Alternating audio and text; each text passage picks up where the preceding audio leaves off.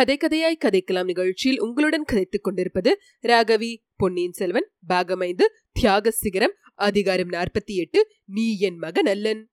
ஆதித்த கரிகாலன் இறுதி ஊர்வலம் காவேரி நதிக்கரையோரமாக தஞ்சையை நோக்கி சென்றபோது அந்த ஊர்வலத்தில் சோழ நாட்டு மக்கள் லட்சக்கணக்கானவர்கள் கலந்து கொண்டார்கள். வீரர்களை போற்றும் குணம் அந்நாளில் தமிழகத்தில் பெரிதும் பரவியிருந்தது. இடையில் சில காலம் சோழகுலம் மங்கியிருந்து விஜயாலயர் சோழர் காலத்திலிருந்து மீண்டும் தலையெடுத்ததை கண்டோமல்லவா? நூறு ஆண்டுகளாக அந்த குலத்தில் பிறந்தவர்கள் ஒவ்வொருவரும் வீர புகழில் ஒருவரை ஒருவர் மிஞ்சிக் கொண்டு வந்தார்கள். விஜயாலயன் மகன் ஆதித்தவர்மன் பல்லவ குலத்தின் புகழை அழித்து தொண்டை நாட்டை கைப்பற்றினான். அவனுடைய மகன் பராந்தக சக்கரவர்த்தி மதுரையும் ஈழமும் கொண்ட தென்னாடு முழுவதையும் தன் ஆட்சிக்கு உட்படுத்தினான். பராந்தக சக்கரவர்த்தியின் புதல்வர்கள் நால்வரும் ஒருவர் ஒருவர் வீரத்தில் மிஞ்சினார்கள். அவர்களில் ஒருவன் பாண்டிய நாட்டு போரில் உயிர் துறந்தான் மூத்த மகனாகிய ராஜாதித்தனோ சமுத்திரம் போல் பொங்கி வந்த இரட்டை மண்டல கண்ணர தேவனின் பெரும் படையுடன் தக்கோலத்தில் போர் தொடுத்து அம்மாபெரும் சைன்யத்தை முறியடித்த பிறகு போர்க்களத்திலேயே வஞ்சனையால் கொல்லப்பட்டு யானை மேல் துஞ்சின தேவன் ஆயினான் கண்டராதித்த சிவஞான செல்வராயினும் அவரும் வீரத்தில் குறைந்தவராக இல்லை. பின்னர் ஆற்று துஞ்சிய அறிஞ்சியனுடைய குமாரர் சுந்தர சோழர் காலத்தில் தக்கோல போருக்கு பிறகு சிறிது மங்கியிருந்த சோழ சாம்ராஜ்யத்தின் புகழ் மீண்டும் மகோனதம் அடைந்தது. இவ்வாறு வழி வழியாக வந்த வீர பரம்பரையில் பிறந்தவர்களில் ஆதித்த கரிகாலனுக்கு ஒப்பாரும் இல்லை மிக்காரும் இல்லை என்று மக்களின் ஏகோபித்த வாக்கே எங்கும் கேட்கக்கூடியதா இருந்தது. பன்னிரண்டாம் வயதில் சேவூர் போர்க்களத்தில் அவன் புரிந்த வீர தீர சாகச செயல்கள் அர்ஜுனன் மகனான அபிமன்யுவின் புகழையும் மங்க செய்து விட்டதல்லவா? இத்தகைய வீராதி வீரன் சில வருட காலமாக தஞ்சைக்கு வராமல் காஞ்சியிலேயே தங்கியிருந்த காரணம் பற்றி பலவித வதந்திகள் உலாவி வந்தன. சிற்றரசர்கள் சூழ்ச்சி செய்து மதுராந்தகனுக்கு பட்டம் கட்டும் நோக்கத்துடன் ஆதித்த கரிகாலனை தஞ்சை பக்கம் வராதபடி செய்து வருகிறார்கள் என்பது ஒரு வதந்தி. முன்னொரு காலத்தில் கரிகால் வளவன் வடநாட்டுக்கு படையெடுத்து சென்று இமயமலையின் உச்சியில் புலி கொடியை நாட்டிவிட்டு வந்தது போல் அதே பெயர் கொண்ட ஆதித்த கரிகாலனும் செய்ய விரும்பி சபதம் செய்திருக்கிறான் என்றும் அந்த சபதம் நிறைவேறாமல் அவன் தஞ்சைக்கு திரும்ப விரும்ப விரும்பவில்லை என்றும் அதற்கு பழுவேட்டரர் முதலியவர்கள் குறுக்கே நின்று தடுத்து வருகிறார்கள் என்றும் இன்னொரு வதந்தி பரவியிருந்தது. எனவே திடீர் என்று ஒரு நாள் ஆதித்த கரிகாலன் இறந்து விட்டான் என்றும் சம்புவரையரின் மாளிகையில் வஞ்சனையினால் கொல்லப்பட்டான் என்ற செய்தி பரவவே சோழ நாட்டு மக்களின் உள்ள கிளர்ச்சி எப்படி இருக்கும் என்று சொல்ல வேண்டியது இல்லையல்லவா? அந்த வீர புருஷனுக்கு இறுதி மரியாதை செய்வதற்கு மக்கள் லட்சக்கணக்கில் திரண்டு வந்து சேர்ந்ததிலும் வியப்பு இல்லைதானே?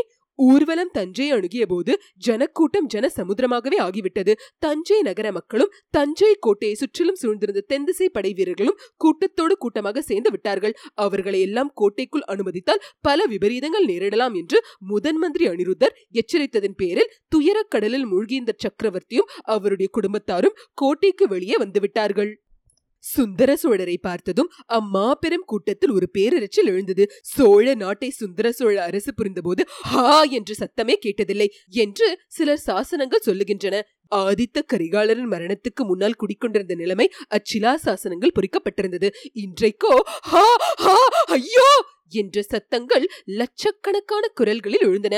அபிமன்யுவை பறிக்கொடுத்த அர்ஜுனனுடைய நினைவு அநேகருக்கு வந்தது. ஆனால் அபிமன்யுவோ பகைவர் கூட்டத்துக்கு மத்தியில் தன்னந்தனியாக நின்று அசகாய சூரத்தனங்கள் செய்துவிட்டு உயிரை விட்டான். இங்கேயோ ஆதித்த கரிகாலன் மதுராந்தகனின் மண்ணாசையினாலும் சிற்றரசர்களின் அதிகார வெறியினாலும் சூழ்ச்சிக்கு ஆளாகி கொல்லப்பட்டான். மக்களின் மனதில் குடிக்கொண்டிருந்த இந்த எண்ணத்தை உறுதிப்படுத்தும் காரியங்களும் வெளியிலே நடந்தன.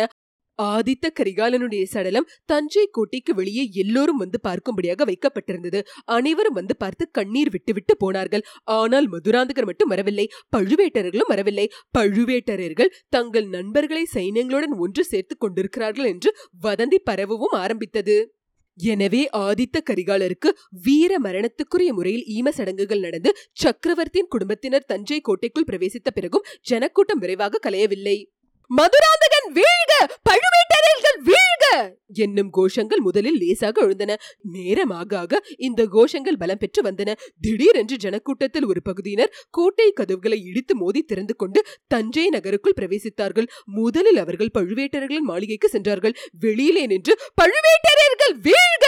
என்று சத்தமிட்டார்கள். முதன் மந்திரி அனிருத்தரன் கட்டளையின் பேரில் வேளக்கார படை வீரர்கள் ஜனங்களை கலைந்து போக செய்ய நேர்ந்தது. இதற்கிடையில் மதுராந்தக தேவன் அனிருத்தரன் வீட்டில் ஒளிந்து கொண்டிருக்கிறான் என்பதாக ஒரு வதந்தி பரவியது. ஜனங்கள் அனிருத்தரன் வீட்டை போய் சூழ்ந்து கொண்டார்கள். எங்கே அந்த பேடி மதுராந்தகன்? வெளியிலே வர சொல்லுங்கள் மதுராந்தகனை! என்று கத்தினார்கள். அச்சமயம் உண்மையாகவே மதுராந்தகன் அனிருத்தரின் வீட்டுக்குள் இருந்தான். வெளியிலே ஜனங்களின் கூக்குரலை கேட்டுவிட்டு அவன் நடுநடுங்கினான். அனிருத்தரை பார்த்து முதன் மந்திரி என்னை எப்படியாவது கோட்டைக்கு வெளியே அனுப்பிவிடுங்கள். ரகசிய சுரங்க வழியாக அனுப்பிவிடுங்கள். என்னை ஆதரிக்கும் நண்பர்களுடனே நான் போய் சேர்ந்து கொள்கிறேன் இந்த உதவியை தாங்கள் செய்யும் பட்சத்தில் நான் சோழ சிம்மாசனத்தில் ஏறும்போது தங்களையே முதன் மந்திரியாக வைத்துக் கொள்ளுவேன் என்று சொன்னான். ஐயா சிங்காசனம் ஏறுவதை பற்றி இப்போது ஏன் பேச வேண்டும்? இன்னும் சுந்தர சோழ சக்கரவர்த்தி உயிருடன் இருக்கிறாரே? என்றார் முதன் மந்திரி அனிருத்தர். சுந்தர சோழர் தம் குமாரனுக்கு ஈமக்கடன் செய்துவிட்டு திரும்பி வந்ததை நீங்கள் பார்க்கவில்லையா? அவர் முகம் எவ்வாறு பேயடித்தது போல் இருந்தது என்பதை கவனிக்கவில்லையா? நான் இந்த மற்ற மேடையிலிருந்து பார்த்துக் கொண்டிருந்தேன். அதிக காலம் இனி உயிரோடு இருக்க மாட்டார். அருள்மொழிவர்மனாவது நானாவது சிங்காசனம் ஏறி இந்த ராஜ்யத்தை ஆள வேண்டும். சுந்தர சோழர் எனக்கு பட்டம் கட்டவே பிரியப்படுகிறார். நீங்களும் அன்னையும் எதற்காக அதற்கு குறுக்கே நிற்க வேண்டும்? என்றான் மதுராந்தகன். இளவரசே தங்கள் அன்னை குறுக்கே நிற்பதற்கான காரணம் இல்லாமல் போகுமா?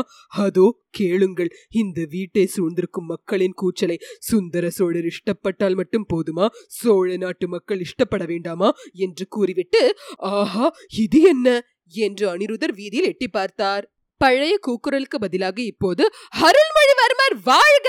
பொன்னியின் செல்வர் வாழ்க! ஈழம் கொண்ட வீராதி வீரர் வாழ்க! என்று கோஷங்கள் கிளம்பின. கம்பீரமான குதிரை மேலேறி அருள்மொழிவர்மர் அங்கே வந்து கொண்டிருந்தார். அவரை பின்தொடர்ந்து அத்தனை ஜனங்களும் போனார்கள். சில நிமிஷ நேரத்துக்கெல்லாம் அனிருத்தர் வீட்டின் வெளிப்புறம் வெறுமையாகி விட்டது. அனிருத்தருக்கு முன்னால் இருந்த மதுராந்தகனும் அந்த காட்சியை பார்த்து கொண்டிருந்தான். அவனுடைய கண்கள் பொறாமை தீயினால் கோவை பழம் போல சிவந்தன. ஆஹா இந்த பிள்ளையிடம் அப்படி என்னதான் வசீகரம் இருக்கிறதோ என்று தனக்குத்தானே சொல்லி பொறுமிக் கொண்டான். அனிருத்தர் இளவரசே ஈழத்து ராணியை கொன்றவனை பின்தொடர்ந்து சின்ன பழுவேட்டரர் ஓடியபோது நீர் அந்த பாதாள சுரங்க வழியில் இருந்ததற்கு காரணம் என்ன? என்று கேட்டார். பொன்னியின் செல்வன் யானை பாகன் வேஷத்தில் அரண்மனைக்கு வந்தபோது எனக்கு மிக்க மனசுருவு உண்டாயிற்று. அவனும் நானும் ஒரே சமயத்தில் இந்த கோட்டைக்குள் இருக்க பிரியப்படவில்லை. பழுவேட்டரை சுரங்க வழியை எனக்கு காட்டிக் கொடுத்திருந்தார். அதன் வழியாக போய்விடலாமா என்று யோசித்துக் கொண்டு அரண்மனை தோட்டத்தை சுற்றி கொண்டிருந்தேன்.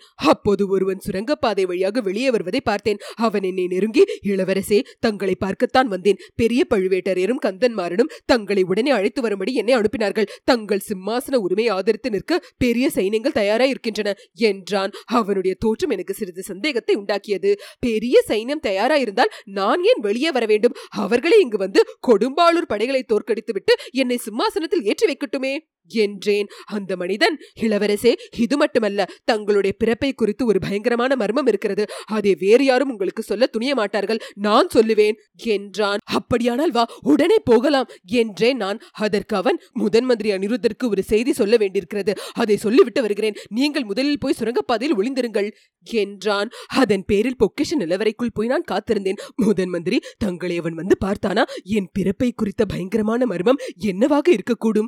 என்றான் மதுராந்தகன்.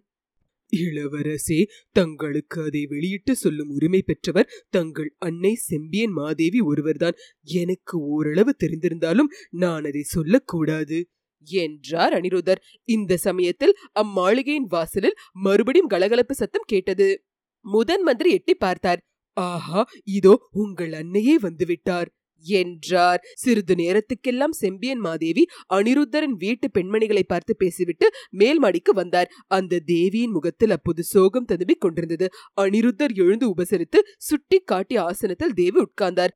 சிறிது நேரம் தரையை குனிந்து பார்த்த வண்ணமாக இருந்தார். அந்த மேல் மாடத்திலும் மாளிகைக்கு வெளியிலும் வீதியிலும் நிசப்தம் குடிக்கொண்டிருந்தது. பின்னர் செம்பியன் மாதேவி மதுராந்தகனையும் அனிருத்தரையும் ஒருமுறை பார்த்துவிட்டு ஐயா என் கணவர் என் தலை மீது இந்த பாரத்தை சுமத்திவிட்டு மேற்கு திசை எழுந்தருளி விட்டார். தவறு செய்தது என்னவோ நான் தான் ஆனால் அவர் இச்சமயம் இருந்திருந்தால் நான் இவ்வளவு துன்பப்பட நேர்ந்திருக்காது என்றாள்.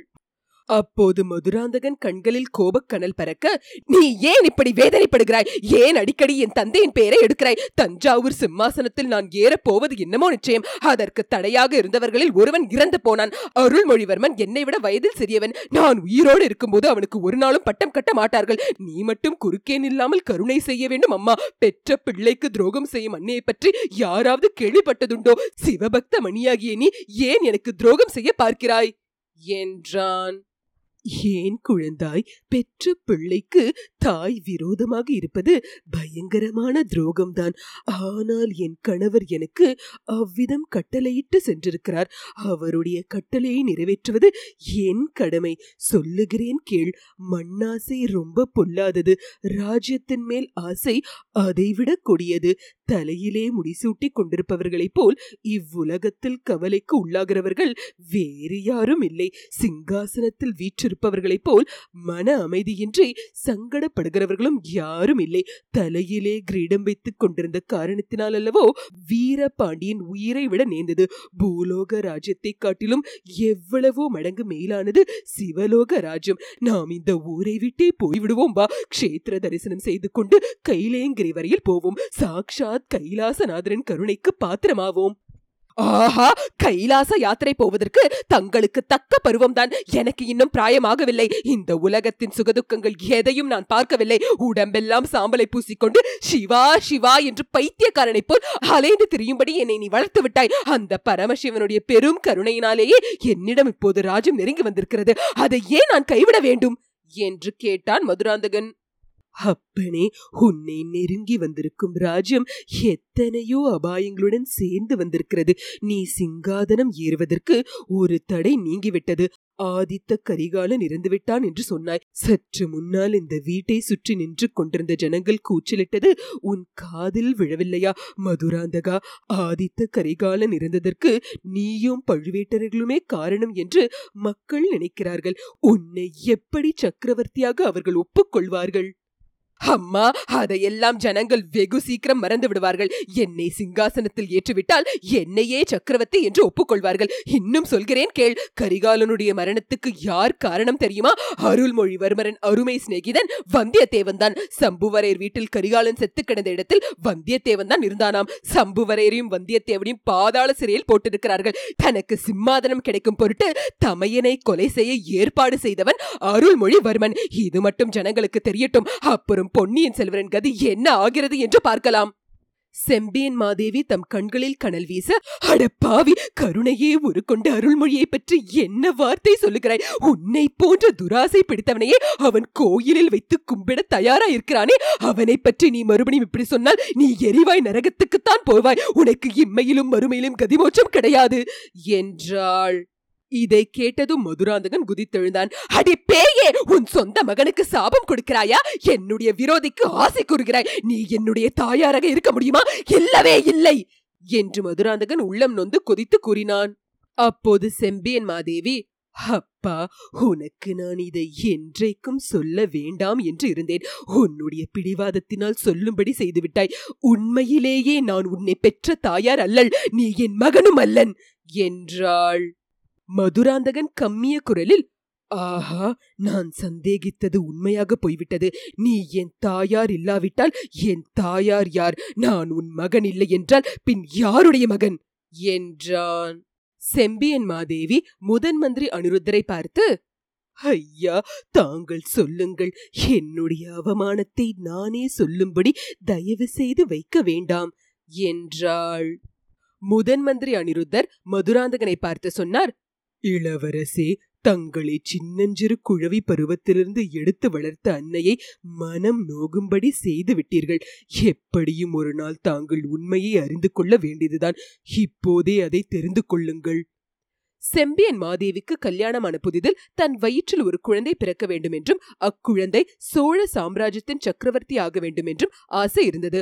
அவள் கர்ப்பம் தெரித்து குழந்தை பேற்ற எதிர்பார்த்து கொண்டிருந்த சமயத்தில் அவருடைய கணவர் வெளியூருக்கு சென்றிருந்தார். அதே சமயத்தில் அதே காலத்தில் அக்காளும் தங்கையுமான இரண்டு ஊமை ஸ்திரீகள் அரண்மனை தோட்டத்தில் குடியிருந்தார்கள். அவர்களில் ஒருத்தி கர்ப்பம் தரித்து குழந்தை பேற்ற எதிர்பார்த்து கொண்டிருந்தாள். செம்பியன் மாதேவி க்ஷேத்ராடனம் சென்றிருந்த போது அனாதையாக காணப்பட்ட அந்த கர்ப்பஸ்திரியை அழைத்து வந்திருந்தாள். அவளுடைய சகோதரி தஞ்சாவூருக்கு அருகில் இருக்கிறாள் என்று கேள்விப்பட்டு கர்ப்பஸ்திரிக்கு உதவி செய்வதற்காக அவளை வரவழைத்துக் கொண்டிருந்தாள். செம்பியன் மாதேவிக்கு குழந்தை பிறந்தது. முதன் மந்திரி அனிருதர் ராஜ்யத்துக்கு பிள்ளை பிறந்திருப்பதன் பொருட்டு வாழ்த்து கூற வந்தார். அப்போது செம்பியன் மாதேவி கண்ணீர் விட்டு கோவென்று அழுதாள். பிறந்த குழந்தைக்கு உயிர் இல்லாமல் அசைவற்று கட்டையைப் போல் கிடந்தபடியால் அவ்வாறு அவள் துக்கப்பட்டாள். ஐயா என் கணவர் வந்து கேட்கும்போது நான் என்ன பதில் சொல்வேன்? என்று விம்மி அழுதாள். அவளுடைய துயரத்தை கண்டு பொறுக்க முடியாமல் அனிருத்தர் ஒரு யோசனை கூறினார். தோட்டத்தில் குடியிருந்த ஊமை பெண்ணுக்கு ஓர் ஆணும் ஒரு பெண்ணுமாக இரட்டை குழந்தைகள் பிறந்திருப்பதை அவர் அறிந்திருந்தார். அந்த ஊமை பெண்ணிடம் சென்று குழந்தைகளை அங்கே விட்டுவிட்டு போய்விட்டால் அவர்கள் அரண்மனையில் வளர்வார்கள் என்று ஜாடையினால் தெரிவித்தார். அந்த ஊமை பெண் வெறிபிடித்த பைத்தியக்காரி போல் இருந்தாள். முதலில் அவள் குழந்தைகளை கொடுக்க மறுத்தாள். சற்று நேரம் கழித்து குழந்தைகளை விட்டுவிட்டு ஓடியே விட்டாள். உடனே அனிருத்தர் அவருடைய தங்கையை கொண்டு ஆண் குழந்தையை செம்பியன் மாதேவிடம் கொண்டுவிட செய்தார். உயிரின்றி கட்டையை போல் இருந்த குழந்தையை ஒருவருக்கும் தெரியாமல் கொண்டு போய் புதைக்கும்படி ஊமை தங்கியிடம் கொடுத்து அனுப்பிவிட்டார். மற்றொரு பெண் குழந்தையை தன்னுடைய வீட்டுக்கு எடுத்து சென்று அங்கிருந்த தன்னுடைய சீடன் ஆழ்வார்க்கடியானிடம் கொடுத்து பாண்டிய நாட்டுக்கு அனுப்பி வைத்து விட்டார். இவ்விதம் குழந்தை மாற்றம் செய்தது செம்பியன் மாதேவியின் உள்ளத்தில் உறுத்தி கொண்டே இருந்தது. ஒரு நாள் கண்டராதித்த தேவரிடம் உண்மையை ஒப்புக்கொண்டு விட்டாள். அந்த மகான் அதனால் பாதகமில்லை பெண்ணே. யார் வயிற்றில் பிறந்த குழந்தையாக இருந்தால் என்ன? சிவபெருமான் அளித்த குழந்தைதான். உன் வயிற்றில் பிறந்த குழந்தையைப் போலவே வளர்த்து வா ஆனால் வேறு குலத்தில் பிறந்த பிள்ளை சோழ சிம்மாசனத்தில் ஏறக்கூடாது. அப்படி செய்வது குல துரோகமாகும். ஆகையால் சிறு பிராயத்திலிருந்தே இவனை சிவபக்தனாக்கும்படி வளர்த்து வருவோம். சோழ சாம்ராஜ்யம் வேண்டாம். சிவபக்தி சாம்ராஜ்யமே போதும் என்று இவனே சொல்லும்படி வளர்ப்போம். ஆனால் எந்த காரணத்தை முன்னிட்டும் இவனை தஞ்சாவூர் சிங்காதனத்தில் ஏற்றி வைப்பதற்கு மட்டும் நாம் உடந்தையாக இருக்கக்கூடாது. அந்த சந்தர்ப்பம் வரும்போது நான் உயிரோடு இல்லாவிட்டாலும் நீ உயிரோடு இருந்து சோழர் குலத்தை காப்பாற்ற வேண்டும் என்று கேட்டுக்கொண்டார்.